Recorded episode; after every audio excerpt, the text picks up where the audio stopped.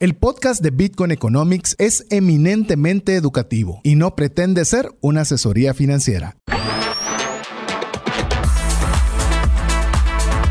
Bienvenidos al programa Bitcoin Economics, donde compartiremos las aplicaciones de Bitcoin como moneda, red monetaria y blockchain. Sé parte de la nueva economía descentralizada. Iniciamos. Bienvenidos al programa número 45 de Bitcoin Economics, donde nosotros platicamos de los conceptos básicos de lo que es Bitcoin y cómo está cambiando nuestras vidas. Les recuerdo que si ustedes quieren escribirnos a nuestro WhatsApp, solo tienen que mandarnos un mensaje al más 500 258 90 58 58. También si nos quieren seguir en las redes, lo pueden utilizar eh, con arroba Bitcoin Radio GT, lo pueden hacer en Twitter o en Instagram. Estamos sumamente contentos de poder estar con ustedes en una noche más esta vez pues voy a tener el gran lujo de estar con ustedes. Mi nombre es Mario López Salguero. Mis amigos y compañeros eh, Diego Villeda y César Tánchez pues estarán excusados el día de hoy. El programa de hoy vamos a platicar de un tema que personalmente me apasiona mucho. Fue uno de los conceptos básicos por los cuales me involucré en Bitcoin. Y es Bitcoin y la inclusión financiera. ¿Por qué es que Bitcoin está dando acceso a las personas que usualmente no tienen ningún tipo de acceso a productos financieros para poder accesar a diferentes oportunidades para poder resguardar su valor? prestarlo, ganar intereses, inclusive poder hacer préstamos entre persona a persona. Así que el día de hoy vamos a hablar de esto, Bitcoin y la inclusión financiera. Antes de empezar, les quiero contar una anécdota de mi primera experiencia con un producto financiero. Cuando yo tenía más o menos 18 años, recuerdo que me, entusiasmaba mucho poder sacar en ese momento la cédula de vecindad, ahora llamado DPI, y para poder sacar mi primer tarjeta de crédito. Quería empezar a poder hacer transacciones, ya que así iba a poder generar un récord crediticio. Si ustedes no saben qué es un récord crediticio, les quiero informar de que ustedes pueden sacar en la Superintendencia de Bancos de Guatemala o en algunas empresas en otros países su récord crediticio. Les recomiendo que en muchos casos es gratuito, o en algunos otros casos es un costo mínimo, deberían de estar sacando por lo menos una vez cada año, idealmente cada dos, tres años, ese récord crediticio, porque eso es lo que van a ver los bancos cuando ustedes van a pedir algún tipo de producto financiero. Recuerdo que mi, intención era poder sacar esa tarjeta de crédito, pero como tenía 18 años, no me estaban dando la tarjeta de crédito sin fiador. El tener un fiador, como ustedes saben, es un riesgo muy alto, inclusive para un papá que le está empezando a enseñar sobre el tema financiero a sus hijos. Y inclusive yo había considerado pedirle a alguno de mis tíos de que pudiera ser fiador. Finalmente decidí que iba a mantener las ganas de la tarjeta de crédito por un tiempo y no fue hasta los 20 años que tuve mi primer tarjeta de crédito. Así que si nosotros estamos hablando del concepto de inclusión financiera, te quisiera explicarles qué significa esa inclusión financiera. Muchas personas no tienen la oportunidad de poder accesar a tarjetas de crédito, a otro tipo de productos financieros, porque no tienen un historial financiero como estamos platicando. También tenemos que estar claros que la inclusión financiera es que tengan acceso a esos productos. Imagínense cuando estaban las personas en el interior del país, en una aldea que esté muy alejada de alguna de las eh, ciudades principales o alguna comunidad grande, ellos pocas, en muy pocas oportunidades van a poder tener acceso a una cuenta bancaria. ¿Por qué? Porque a las personas les es muy difícil poder tener ese traslado solo para poder hacer sus transacciones. Ahí existe un concepto del uso del efectivo principalmente, porque es el medio más fácil de movilidad de lo que es una propuesta, una, un tema de valor. Así que tenemos que destacar que los desafíos más importantes que enfrentan las personas en un sistema financiero tradicional como lo que tenemos actualmente en la banca es que primero no tienen acceso al conocimiento de qué son los productos financieros. Yo no sé si ustedes amigos han sacado recientemente un préstamo hipotecario, un préstamo prendario o fiduciario pero realmente es eh, casi que sacar una maestría en tratar de seguir, las proyecciones de flujo, todos los estados financieros, si es que fueran una SA, o si somos una persona eh, personal, sacar su estado patrimonial. O sea, es complicado. Y esto está implicando de que las personas están teniendo limitaciones severas para poder tener ese conocimiento de cómo accesar y el segundo paso, cómo administrar esos productos financieros también se les limita fuertemente el acceso a la documentación que necesitan evidenciar. Les voy a contar otra anécdota simpática. Cuando en mi vida profesional, eh, yo trabajé 10 años en la industria de contact centers y en la empresa que yo trabajaba inició como una agencia de cobros. Yo sé, nos tocaba ir a hacer las cobros, especialmente de telefonía. Y cuando nosotros empezamos a involucrarnos en ese concepto, encontré de que había un desarrollo de una plataforma en África que lo que utilizaba era el patrón de conducta de pago del celular para poder crear un récord crediticio para las personas que no tenían ningún tipo de producto financiero. Entonces imagínense, ustedes podían pagar a tiempo su, celular, iban a poder ver qué tanto le daban de límite en su celular y eso implicaba de que ustedes van, iban a poder tener acceso a productos financieros más eh, pues, sofisticados. También tenemos que estar claros que las distancias y los costos de traslado es una de las principales limitaciones para todas aquellas personas que no tienen acceso a, estas, eh, a estos productos financieros. También estamos hablando de que las limitaciones del sistema financiero tradicional, vamos a hablar que hay barreras y dificultades, ya que las personas no bancarizadas, es el concepto de bancarización, que en el caso de Guatemala es un país que está promedio bancarizado, podemos tener como también las personas cuando no tienen, la banca tiene un formato muy simpático de evaluar a las personas y es un tema de evaluación sobre riesgo. Y el riesgo más alto es la incertidumbre. Esto quiere decir que si nosotros no tenemos, los bancos no logran tener acceso a información de nosotros, de nuestro comportamiento, de cómo hemos manejado el dinero fiat en el pasado, entonces somos una incógnita. Y al tener una incógnita, los bancos van a castigar por el riesgo que no conocen. Y entre más, por eso es que entre más conozcamos nuestro récord crediticio es mejor, porque vamos a poder tener mayor trayectoria que va a dar cierto grado de predictibilidad. ¿eh? No crean que es, o sea, el, el comportamiento del pasado de nuestra tarjeta de crédito no va a predecir el comportamiento de uso del futuro. Sin embargo, estamos nosotros teniendo acceso, o los bancos van a tener acceso a poder evaluar esto. Ahora imagínense ¿Cuánto tiempo les lleva abrir una billetera de Bitcoin? Una billetera de Bitcoin o una billetera digital realmente, ya sea una custodiada o custodiada, les va a llevar cinco minutos en cualquier parte del mundo que ustedes tengan acceso a Internet y ahí van a poder abrir un producto financiero, que es su billetera digital. Esta billetera digital ustedes van a poder recibir fondos, van a poder pagar productos, ya hemos estado platicando, cuando escucharon que entrevistamos a las personas de CoinCaex, a Pepe, cuando hablamos con David de Abra, o inclusive Piero de, de, Osmo, donde ya podemos hacer pagos de productos productos tradicionales como el supermercado, la pizza, eh, como lo que fue el Pizza Day, y lo estamos haciendo a través de, una, de un celular. Yo recuerdo cuando te, miramos las películas de que las personas sacaban un aparato electrónico y con eso solo le acercaban una pantalla y con eso pagaban.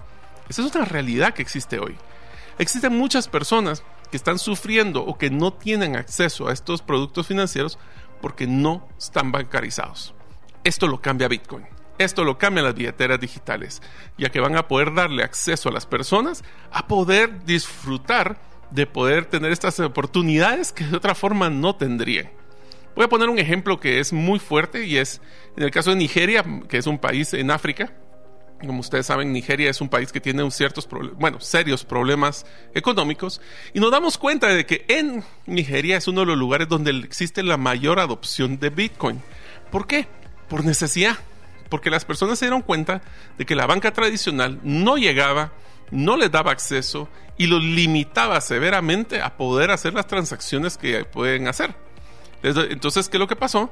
Bitcoin empezó a tomar ese auge compitiendo con la moneda de, local para poder tener esa oportunidad de acceso a los productos financieros. Como ustedes imaginarán, esto nos entusiasma mucho en Bitcoin Economics porque eso fue la razón por la que empezamos el programa con César y también empezamos algunos cursos de plataformas y de cómo poder hacer la inversión, su primera inversión en Bitcoin, porque queríamos darle acceso con una inversión tan baja como lo que eran en ese momento eh, eran 10 dólares o 5 dólares más o menos los que era el mínimo que estaban pidiendo las billeteras para poder cualquier persona tener acceso a las tasas de interés, a las oportunidades de préstamos o créditos o de ganar cualquier tipo de beneficio por su dinero que lo tendrían solo las aquellas personas que invierten montos bien grandes que, por ejemplo, en este caso, como lo que es la bolsa de valores. Entonces, ustedes se dan cuenta de que Bitcoin lo que está haciendo es eh, como que está play, playing the field, dice que es como nivelando a todas las personas a tener las mismas oportunidades. Dependerá de nosotros cómo le hagamos provecho a, ese, a esas oportunidades para poder definir si nosotros estamos sacándole provecho a Bitcoin o no. Una de las cosas que nos damos cuenta es que Bitcoin se está volviendo una alternativa financiera. Es posiblemente la solución a la inclusión financiera que tantos países y tantas personas están queriendo obtener. Nos damos cuenta, y solo voy a hacer un paréntesis en este sentido, porque si se dan cuenta, donde está teniendo mucho auge el movimiento utilizando las plataformas em, en, el, mundo, es para el traslado a menor costo y confiable y rápido de lo que son remesas yo he estado dándome cuenta de que este es el año donde va a haber otro año con doble dígito de crecimiento de la remesa. Estamos hablando de doble dígito de 10% para arriba. Y nuestros eh, hermanos guatemaltecos o salvadoreños o los países que ustedes nos estén escuchando que viven en Estados Unidos y están mandando ese dinero, están encontrando las plataformas de Bitcoin como una opción, primero para bajar costo, segundo para poder tener cierto grado de control porque también pueden limitar el uso de la billetera dándole acceso solo a cierta cantidad de fondos a sus, a sus parientes que están en el país. Pero también nos hemos dado cuenta, y recientemente, le digo por una experiencia que tuve recientemente, de poder ver cómo las personas ya no están mandando solo el dinero de Estados Unidos para Guatemala, están mandando el dinero para hacer las compras de los productos o servicios que sus familiares van a utilizar, para garantizarse que así van a poder hacer la compra. ¿De qué estoy hablando? Servicios médicos, servicios de la construcción. Nos estamos dando cuenta de que tenemos unas eh, oportunidades para invertir directamente. Entonces les repito y les pregunto, ustedes amigos, si tienen una empresa, si son profesionales o tienen la oportunidad de poder crear un negocio alterno, ya están recibiendo Bitcoin. Ya lo saben, cualquiera de nuestros patrocinadores les puede utilizar esas billeteras para poder recibir Bitcoin desde sus pagos. En mis empresas les digo, ya tengo Bitcoin, ya hicieron transacciones de pagos en Bitcoin y lo más interesante es que no crean que fueron transacciones de alto volumen o de cantidades grandes, ni tampoco de personas de un nivel socioeconómico alto. No, fuimos las personas de calle las que hicimos esas primeras transacciones, lo cual me llenó tanto de orgullo de ver que en Guatemala, no digamos ya un proyecto como Lago Bitcoin, que está teniendo más de 90 eh, eh, establecimientos que reciben Bitcoin en Panajachel, y está creciendo. ¿Por qué? Porque estamos dándonos cuenta de que existe una potencial economía circular que va a poder empezar a recibir y moverse en Bitcoin. Pero bueno, les seguiremos contando de lo que significa la inclusión financiera y cómo Bitcoin soluciona esto. Les recuerdo, nos pueden mandar mensajes de preguntas si quieren saber sobre algo sobre inclusión financiera al más 502 58 90 58 58. Regresamos de estos mensajes importantes para ustedes. Tus clientes se confunden de tu propuesta única de valor y por ende te comparan únicamente por precio. Tu embudo de ventas no está generando los prospectos que necesitas. Tu estrategia y tu cultura no generan el compromiso de tus colaboradores a la ejecución. En Gerente de los Sueños te acompañamos con herramientas prácticas, simples y relevantes para acelerar tu negocio. Pide tu cita en la página gerentedelosueños.com. Cuando llega una enfermedad, surgen dos preocupaciones, la financiera y la salud. Tener el seguro médico adecuado te permite concentrarte en lo más importante, recuperar la salud. Contrata un seguro que te dé acceso a los mejores hospitales del mundo y con cero deducible en hospitalizaciones en Guatemala. Solicita el tuyo al WhatsApp 5995 4444. Estamos muy entusiasmados de tenerlos de regreso en el programa Bitcoin Economics. Este es el episodio número 45 donde estamos hablando sobre Bitcoin y la inclusión financiera. Uno de los puntos que me, mandaron, este es un mensaje que me mandó uno de los eh, oyentes que me pareció muy interesante, es cuáles son los pasos realmente que utilizan para abrir las billeteras, en este caso billeteras calientes o billeteras frías. Recuerden, las calientes son aquellas que se conectan a Internet y las frías son las que se conectan solo para actualizarse, pero no están conectadas permanentemente. Voy a empezar con un tema tal vez antes de seguir con el contenido que había preparado, que es qué significa el KYC. KYC es Know Your Customer o conoce a tu cliente, que es el proceso que le van a exigir las billeteras para poder tener acceso a ciertos productos o servicios. ¿Qué quiere decir esto? No todas las billeteras piden la, validación de información que les voy a explicar ahorita. Eh, por ejemplo, Wallet of Satoshi, que es una app que ustedes pueden bajar, es una de las billeteras más sencillas que existen. Se, les manda Bitcoin y se envían Bitcoin, es solo un medio de transacción de movimiento. Ahí no pide este concepto de KYC o de conocer a tu cliente. Eh, pero en otras billeteras posiblemente ya les van a pedir a partir de cierta cantidad de dinero. Entonces, ¿qué significa esto para que sean y no se asusten del proceso que les van a pedir? Primero, les van a pedir su información personal. Esto tiene que ver con su nombre, posiblemente su eh, número de identificación, eh, algún tipo de dirección, correo electrónico, celular. Y de ahí les van a pedir, algunas van a hacerlo, otras no, van a pedirles que validen ese número de celular cuando dándoles un mensaje de texto. También ese mensaje de texto les va a mandar un código y ese código ustedes lo ingresan en la plataforma.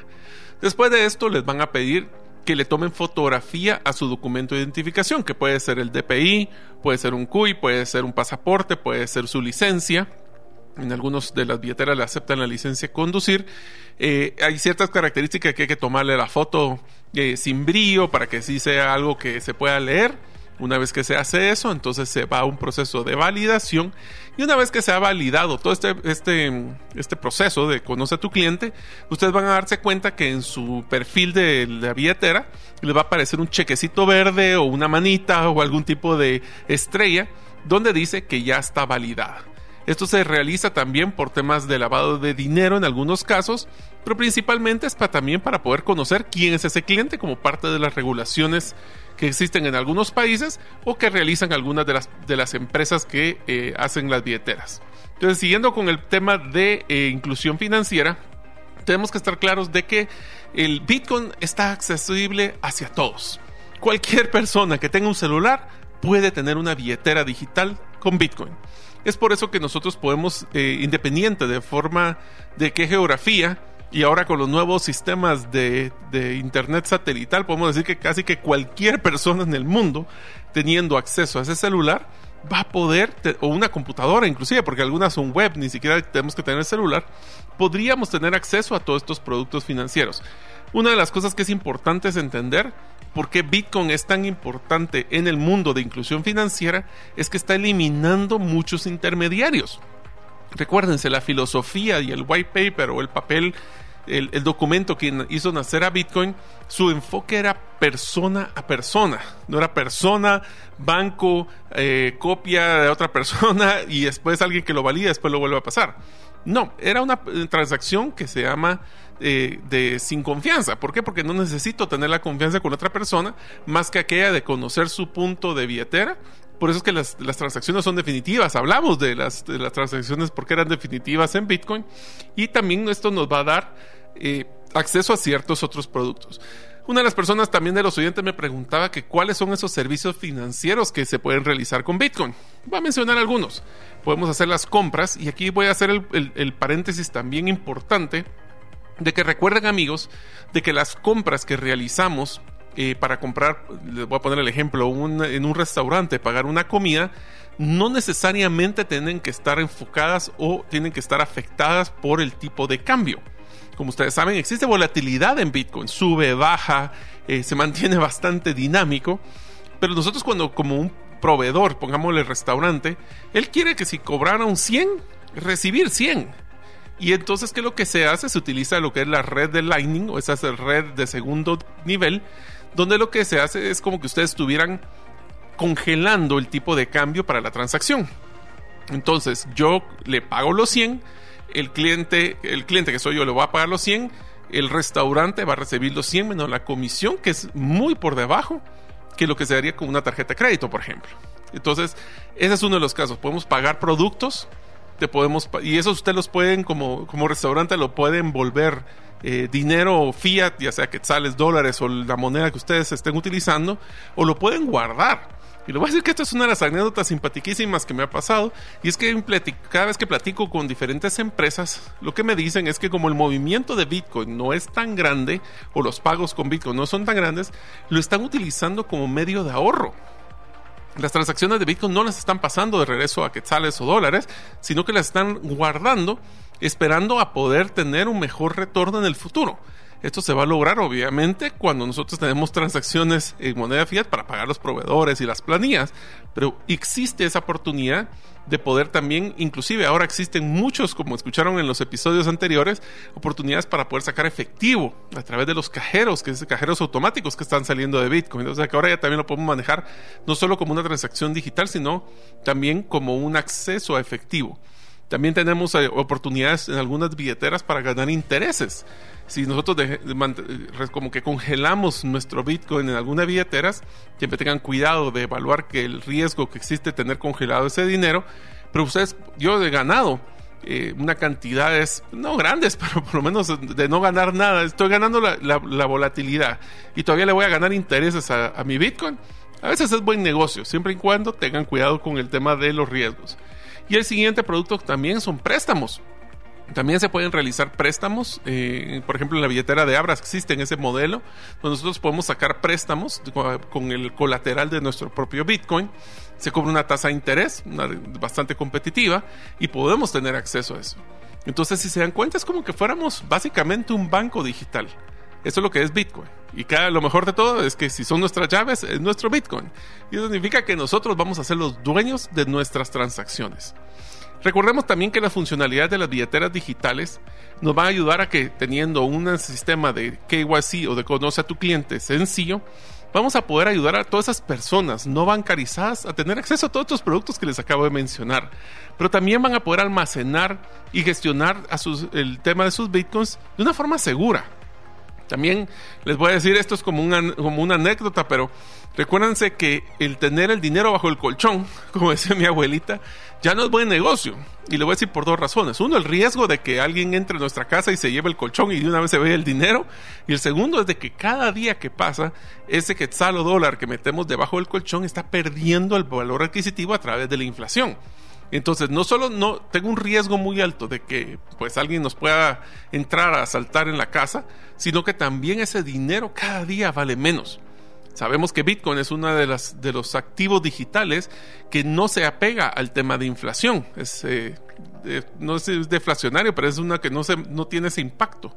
Y eso nos va a ayudar a también resguardar el tema del valor en el tiempo es una, es una de las, de las eh, valores que realmente, yo le voy a ser sincero, mi, mi, forma de manejar Bitcoin es, es mi forma de poder ahorrar de una, y lo voy a poner así, de una forma que no tenga acceso fácil a ese Bitcoin o a ese ahorro para que así no me lo gaste.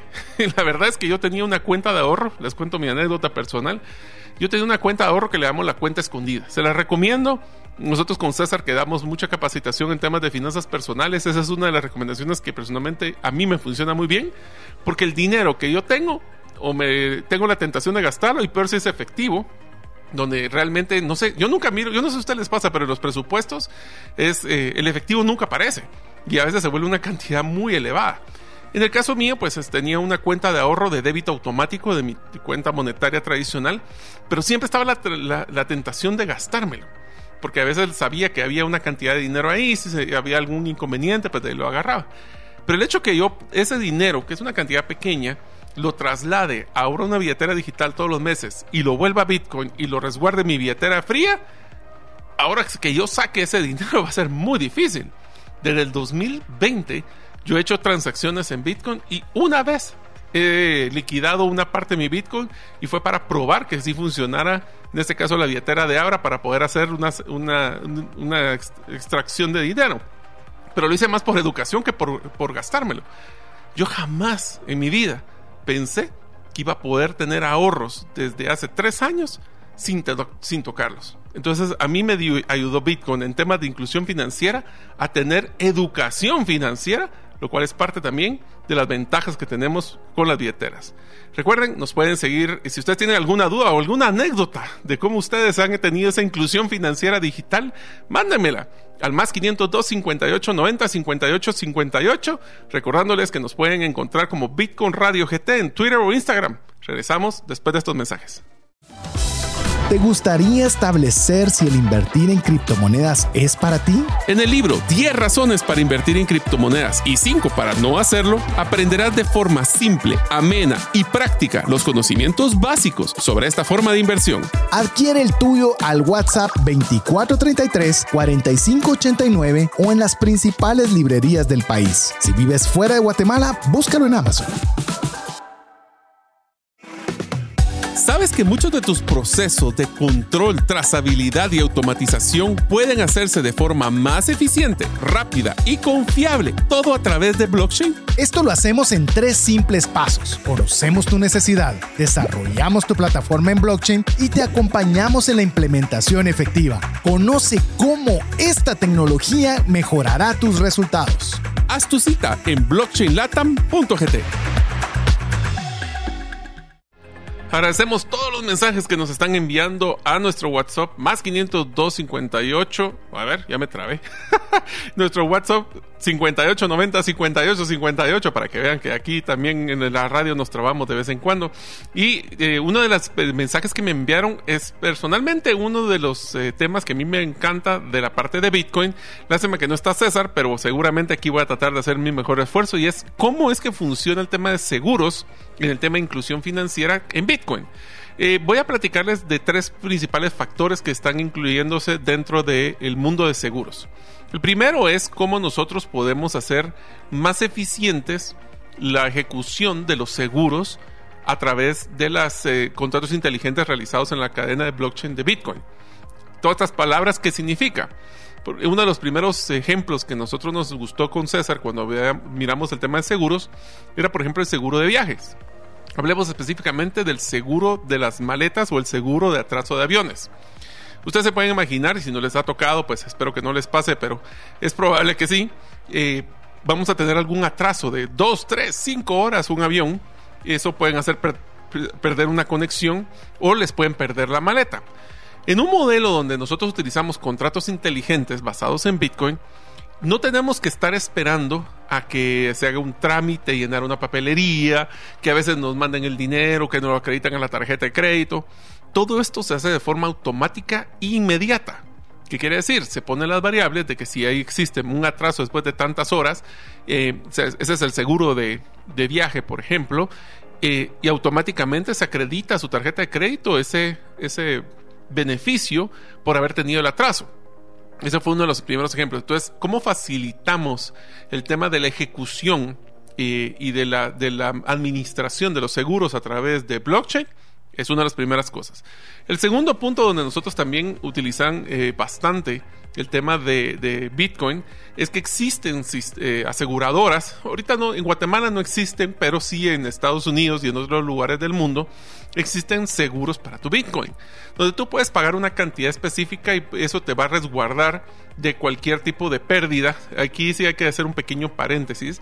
Estos sistemas sí utilizan billeteras. Eh, donde tienen eh, resguardadas, donde tienen acceso a las aseguradoras posiblemente aparte de tus llaves o al total de tus llaves, para que si en algún momento tú pierdes tus llaves o existe algún problema, eh, que falleces o que tienes algún tipo de, de, incapacidad, pues a través de este seguro se puede hacer la ejecución de la liberación del Bitcoin.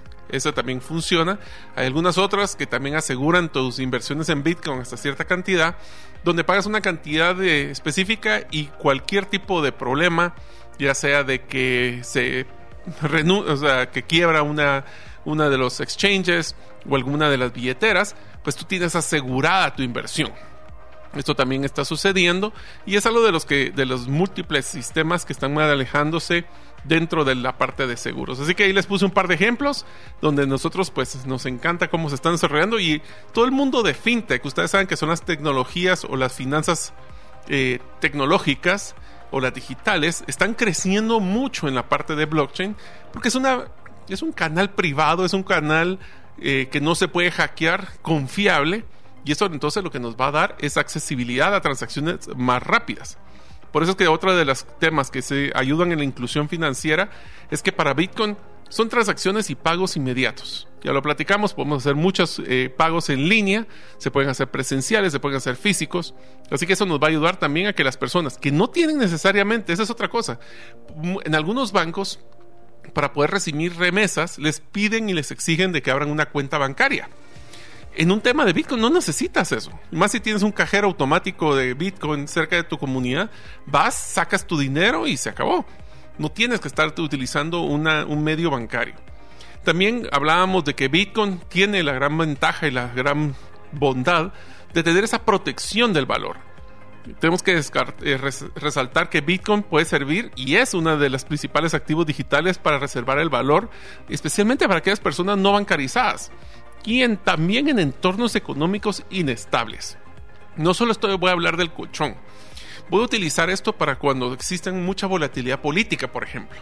Ustedes se imaginan Voy a poner un ejemplo en Venezuela, donde habían personas que, o Argentina, que perdieron todo su dinero porque la hiperinflación hizo que básicamente eh, eliminó los ahorros de las personas, o en algunos casos como lo que fue eh, Venezuela, donde el gobierno congeló las, eh, las transacciones bancarias, y entonces nosotros nos quedamos sin ningún tipo de acceso a nuestros fondos, a nuestro patrimonio.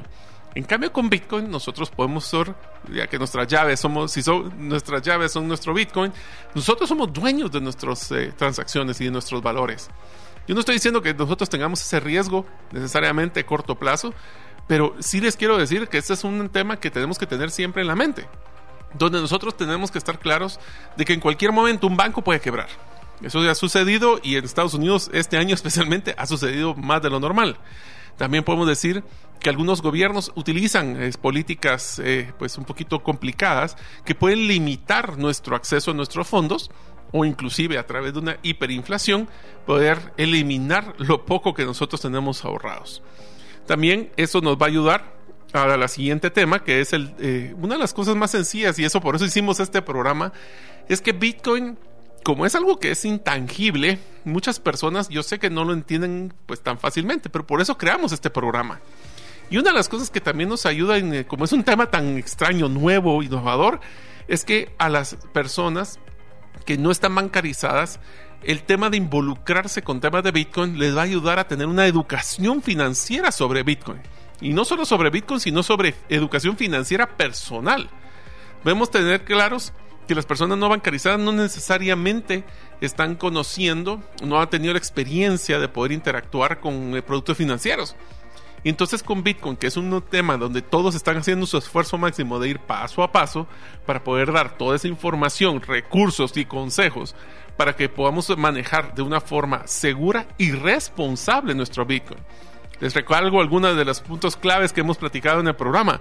No, si no son sus llaves, no es su Bitcoin tienen que los motivamos a que si tienen billeteras eh, digitales eh, calientes o frías, pues traten de que ustedes sean los dueños de las billeteras. Si son custodiadas, pues sepan de que hay alguien más que puede ayudarles si es que pierden las billeteras y ahí depende un poco de su memoria.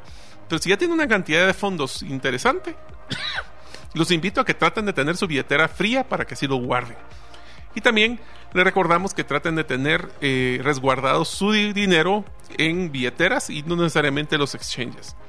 Algunos de los desafíos y preocupaciones es que las personas pues que no han tenido una inclusión financiera, hablarles de Bitcoin, pues como que es un tema más de lo que usualmente no están platicando, pero como cualquier persona sabe usar un celular y ahora más los jóvenes que son eh, ya son nativos digitales, se dan cuenta de que pueden accesar a, si es, utilizar una billetera es como usar un app.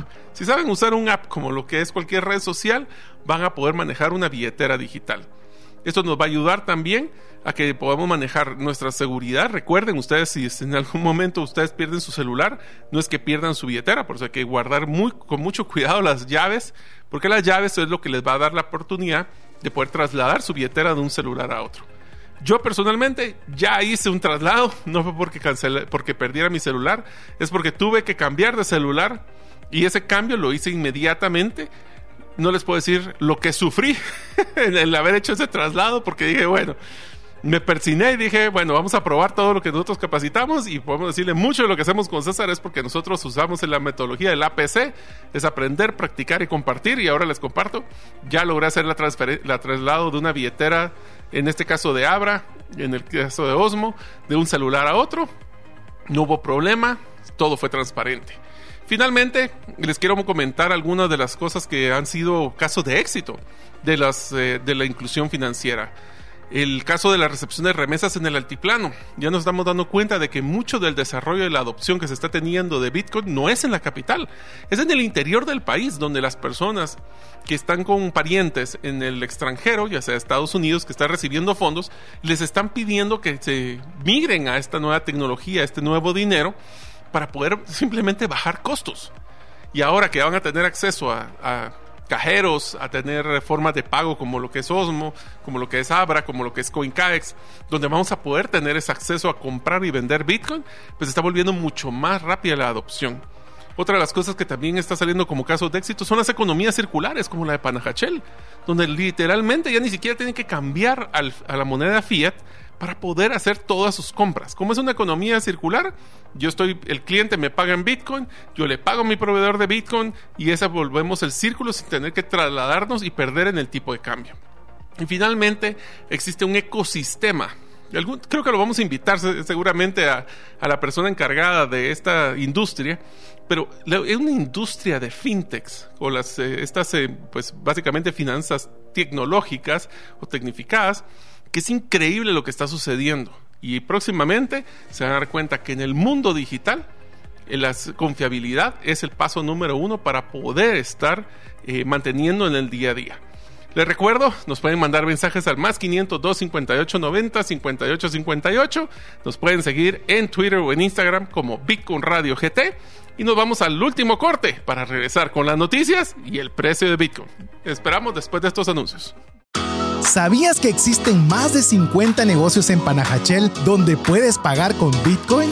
Vive una nueva experiencia trasladándote en tuk-tuk, paseando en lancha en el lago más lindo del mundo, disfrutando de excelente comida y terminando el día en un lindo hotel. Todo pagado con Bitcoin. Visita Pana y compra donde Bitcoin sea aceptado. Búscanos en bitcoinlake.io.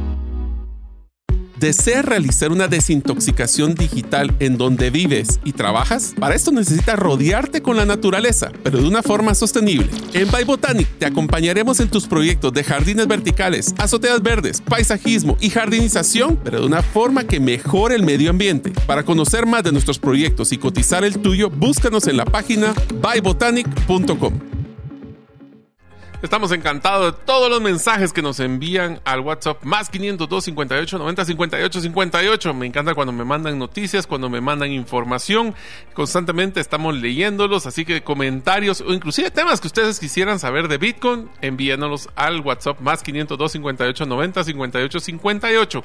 Les recuerdo de que y los invito a que si ustedes quieren estar actualizados con las noticias más eh, novedosas y las que están saliendo en, los cualquier minuto del mundo de Bitcoin, solo nos tienen que seguir como Bitcoin Radio GT en Twitter, especialmente en Twitter, más que en Instagram. Ahí es donde nos estamos comunicando y les invito a que hagan un ejercicio. Entren a la cuenta de Bitcoin Radio GT y vean quiénes son las personas que nosotros seguimos y traten de seguirlos se dar cuenta de que son, son pues expertos más que nosotros sobre temas de Bitcoin y sobre las noticias. Como ustedes saben, el cuarto segmento de nuestro programa nos enfocamos en el tema de las noticias, específicamente el precio de Bitcoin, que a mí me encanta, siempre estar viendo cómo sube y cómo baja, y el Free Fear and Greed Index o el del miedo o avaricia, recordándole 50 para, o el, es de 1 a 100, 50 para arriba es donde está pues muy positivo la tendencia y 50 para abajo están viendo un poquito de preocupación. La semana pasada el precio de Bitcoin estuvo en 25.886. Esta semana pues ya subió un poco, subió 3.5% a 26.804. Recuerdo también que desde el 1 de enero, si ustedes hubieran invertido 10 dólares o 100 dólares en Bitcoin el 1 de enero, el día de hoy tendría un 61.66% de retorno. Así que Creo que es una buena inversión, aún con toda esta volatilidad que existe. El Fear and Greed Index la semana pasada estaba en 45, bajó mucho por toda esta incertidumbre de la SEC. Hoy vamos a hablar de varias noticias sobre la SEC. SEC, se recuerdan, es el la entidad que hace la parte de regulación de de, básicamente de todo lo que tiene que ver con eh, productos financieros específicamente en Estados Unidos. Actualmente estamos en 47, subieron dos puntos del Fear and Greed, así que estamos muy contentos con eso. Algunas de las noticias, estas son de las que a mí me gustan. Vamos a hablar que el Fed, no el SEC, ¿verdad? El Fed es Federal Reserve, es el banco, por decirlo así, el banco central, aunque no es el banco central, decidió por primera vez en 18 meses no subir las tasas de interés. Esto es una gran noticia, porque lo que está haciendo es, pues no frenando, pero por lo menos no incrementando o acelerando la inflación que está pasando. Más sin embargo, la buena noticia vino con asterisco. ¿Por qué? porque dijo, no vamos a subir la tasa en esta vez por primeros 18 meses, pero todavía faltan por lo menos dos subidas más en este año. Así que por lo menos ya no creció esta vez, pero no significa que no vaya a crecer en el camino. También otra de las cosas que les queríamos comentar es que el Consumer Price Index, o la medida para la inflación en Estados Unidos, muestra por primera vez en buen tiempo una desaceleración y está en 4% versus el año pasado. Recordemos que el año pasado igual fue un año altamente inflacionario y esa inflación hay un 4% de aumento en la general de los precios. O sea que sobre lo que ya se había tenido la inflación, 4% arriba de lo que se tenía eh, recientemente. Como ustedes saben, yo estuve de viaje y fue increíble ver cómo se han disparado los precios en Estados Unidos. Es eh, ir a comer es eh, carísimo. Así que eso se, se logra evidenciar específicamente con este índice de price, el Consumer Price Index. Otra de las noticias que tenemos es que em, BlackRock, que ustedes saben es una de las de los inversionistas más grandes del mundo, está cerca de aplicar un spot en Bitcoin. ¿Esto qué quiere decir? Porque la noticia es un poquito más compleja, pero es, es el primer instrumento financiero que le permite a empresas y conglomerados tener exposición al precio de Bitcoin como inversión. En pocas palabras, ya los inversionistas grandes como que le están perdiendo un poco de miedo al, a Bitcoin. Eh, no estoy diciendo que todavía Warren Buffett lo haya hecho, pero bueno, BlackRock es sumamente grande. Eh, y lo que nos damos cuenta es que ya están dándose, quieren adicionar a Bitcoin dentro de su portafolio que le quieren ofrecer a sus clientes. Eso se están dando cuenta es que los más conservadores como que ya después de escuchar tanto Bitcoin Economics, como que ya están tratando de ser más flexibles para dar estas oportunidades a la volatilidad. Como les digo, una volatilidad no es mala, simplemente hay que saber cómo controlarla y cómo manejar nuestras emociones en este proceso. También eh, les quiero contar que una de, ustedes saben que una de las eh, criptomonedas estables más conocidas se llama Tether y ha invertido, oigan esto, mil millones de dólares para construir una granja de minería de Bitcoin. Adivinen dónde. En El Salvador. Van a invertir mil millones para poder dar en El Salvador un lugar para minar. Nuevo, El Salvador se está tomando las, las, delanteras en nuestra industria no deberíamos de quedarnos atrás. Entonces, miren, pues, estas son de las noticias que sí hay que le quiero dedicar un poquito de tiempo porque es importante que ustedes escuchen y vean para que no se asusten, pero también que no estemos tan confiados. La SEC, que es la que les mencionaba, que es la Securities, Securities and Exchange Commission, que es todo el tema este de los productos financieros, básicamente, tras demandar a Binance, ahora acaba de demandar también a Coinbase para, por infringir las leyes sobre valores de Estados Unidos. Lo interesante, y repito, tal vez seguramente César y Diego lo mencionaron en las anteriores, eh, en las noticias anteriores, es que están demandándolos cuando ni siquiera les habían dicho que aplicaban sus eh, transacciones dentro de la regulación que el SEC estaba eh, resguardando. Entonces, los están demandando. Es un área bien gris, porque yo creo que lo están demandando y pero no han dejado las reglas claras. Entonces, es algo que vamos a tener que ir viendo en el camino pero aquí viene la parte interesante. Gary Gensler, que es el que, el que está liderando el SEC, pues eh, hizo una, una, eh, pues básicamente algunos comentarios que nos dejan mucho que desear. Pero oigan, este Gensler hizo una, después de haber demandado a Coinbase, dice, no necesitamos más monedas digitales, tenemos el dólar. Eso es lo que dice él. Pero oigan esto, Coinbase ha proporcionado evidencia que este mismo señor, Gary Gensler, puso 2.5 millones de dólares en shorts, o sea, en, ganancias cortas en Bitcoin, horas antes de acusar a Binance y a Coinbase de fraude. En pocas palabras, este señor ganó mucho dinero habiendo preparado o invertido, eso se llama lo que llaman información interna, y ahí lo están ahorita evidenciando de que ganó dinero porque sabía de que iban a salir, pues, o sea, shorts es cuando gana dinero por caída de por caída valor de una acción y les sabían que iban a ganar dinero porque iban a demandar a Coinbase y a Binance. Este mismo señor solicitó ser un advisor en Binance en el 2019 antes de convertirse como presidente de la SEC, según dice el archivo judicial. Entonces aquí hay áreas grises que me preocupan, pero nos estamos dando cuenta de que también hay un tema de conflicto que existen entre esta persona, que es el presidente de la SEC, la SEC, el área gris, que no se sabe si son securities, si son securities, que sí, que no. Entonces, aunque es una eh, que está generando mucha incertidumbre y por, por mucha volatilidad, creemos que esto puede salir que fortalezca al final del tiempo. También una de las plataformas de trading más famosas llamada Robinhood parece que ya no va a querer seguir listando Cardano, Solana y Polygon. Estas fueron de las eh, criptomonedas que mencionaron. Yo personalmente siempre me ha gustado mucho el proyecto de Cardano y de Solana, también de Polygon. Vamos a ver cómo se mantiene eso. Todavía dice que lo va a hacer, todavía no lo ha hecho. Vamos a ver si lo hace o no.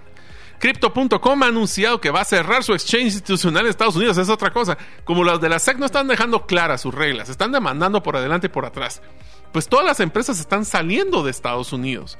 Crypto.com se va, a salir de Estados Unidos y esta es una más de las que están abandonando el mundo de criptos dentro de este país. También Nigeria, hablando de que estuvimos hablando de, lo que era la, la inclusión financiera, eh, anuncia que las operaciones de Binance en el país son ilegales por no estar registradas apropiadamente. Otro tema de cómo el gobierno y esa lucha de control están tratando de pelear para que no tengan esa libertad financiera que estábamos hablando de la inclusión eh, en otros países que usualmente son mucho más limitados. Seguimos con alguna noticia. Las autoridades de Hong Kong han invitado a Coinbase a aplicar la licencia, ya que no los quieren en Estados Unidos, que se vengan a Hong Kong. Y ahí van a poder operar desde la región, para toda esa región de Asia, desde Hong Kong interesante porque nos damos cuenta que están teniendo ese, ese, ese juego a ver dónde va a empezar a crecer el mundo de las criptomonedas. Otra noticia, el Fondo Monetario Internacional ha anunciado que los préstamos bancarios no han caído lo suficiente como para que la Fed no siga subiendo los tipos de interés. O sea, el Banco Mundial le está diciendo a la Fed, seguí castigando al, al consumidor pequeño, seguí incrementando la inflación y para eso seguimos nosotros en Bitcoin tratando de decirles resguarden su valor en ese lugar. Otro de las noticias, el gigante de pagos PayPal ha anunciado una ronda de inversión de 54 millones de dólares solo para impulsar la adopción a criptos. Como ustedes saben, si ya tienen una cuenta de PayPal en Estados Unidos, ya pueden comprar Bitcoin a través de PayPal. Esperemos que próximamente PayPal pueda crecer su, su, su, su plataforma para otros países. Un par de noticias más. Wells Fargo limita los retiros de efectivo a clientes a mil dólares debido a condiciones de emergencia. ¿Se recuerdan que les dije que los bancos limitaban a veces cómo poder acceder a su dinero? Wells Fargo acaba de hacer lo mismo. Así que tengan mucho cuidado. Bueno, si alguno de ustedes está en Estados Unidos escuchándonos, para que sepan de que ya les están limitando a su acceso a su propio dinero. Y finalmente, Google apuesta por Bitcoin tras anunciar el lanzamiento de un seguro para mineros de Bitcoin que cubre hasta un millón de dólares a los mineros. Si ustedes saben y recuerdan, mineros es cuando nosotros utilizamos una plataforma, eh, se llama Proof of Work, que es como hacer un algoritmo para poder hacer el esfuerzo de eh, hacer, crear un Bitcoin. Y esto a través se utiliza a través de unas computadoras especiales, se llaman mineros. Ahora como existe esa volatilidad de los, de los mineros para sus... no tenían seguro para poder tener todas esas computadoras aseguradas, pues Google ahora le está anunciando que lo va a ayudar para poder hacer esos seguros. Como se dan cuenta, cada semana no es como que nos falten noticias. Así que estamos muy contentos. Recuerden de que nosotros cada semana les estamos brindando la información básica, noticias, historias. Eh, les recuerdo que estuvimos presentes en Bitcoin Conference de este año. El otro año va a ser en Nashville. Ojalá que ustedes se puedan animar a ir porque va a ser muy bonito. Y recordándoles que ustedes nos puedan escribir en el WhatsApp más 502 58 90 58 58. Nos pueden seguir en Twitter y en Instagram como Bitcoin Radio GT. Y esperamos que la próxima semana, pues ya no solo tengan el gusto de escucharme a mí, sino que también a nuestros otros coanfitriones, César Tánchez y Diego Villeda. Espero que tengan una excelente noche. Nos vemos la próxima semana.